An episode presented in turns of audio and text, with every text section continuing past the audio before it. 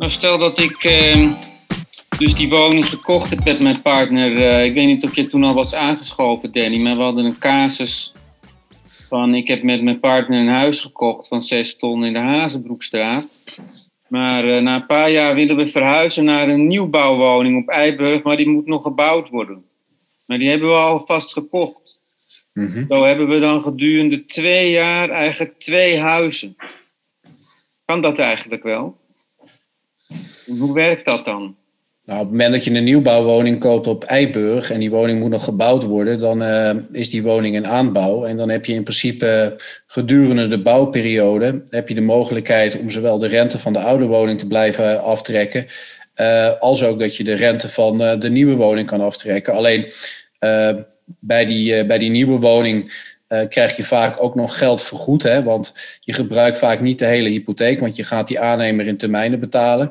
Dus naast het feit dat je de hypotheekverstrekker dan uh, aflossingen en rente moet betalen, krijg je ook nog een stukje rente vergoed uh, over het geld wat je nog niet gebruikt hebt. En dat geld zit dan in dat bouwdepot. waardoor je lasten dan toch een beetje gecompenseerd worden. dus je hebt dan ook gedurende bouw dubbele lasten. Maar aan de andere kant heb je dus ook dubbele hypotheekrenteaftrek. Nou, het mooie is dat die regeling die loopt in principe vanaf, de, hè, vanaf het jaar waarin je die woning uh, uh, koopt. Uh, plus nog eens drie extra jaren. Dus als je het een beetje weet, weet uit te smeren, dan kan je dat vier jaar lang kan je die dubbele last in aftrek blijven nemen. Oh ja. En stel dat ik nou zeg van nou, ik verhuis vast naar Eiburg en dan verhuur ik mijn oude woning voor een jaar. Mag ik dan nog steeds die hypotheekrente aftrekken?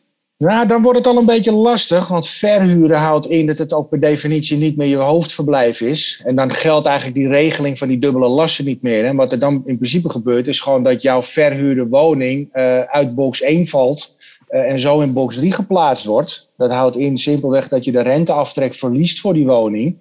Uh, dat de waarde van die woning in box 3 als spaarvermogen belast wordt en dat de hypotheekschuld daar weliswaar weer mee verrekend wordt. Voordeel daarvan is wel overigens dat die huuropbrengsten volledig onbelast zijn. Hè? Dus ja, whatever voor huurprijs je vangt, als het maar meer is dan de lasten die je hebt, dan haal je dat gewoon wel als een extra inkomen over.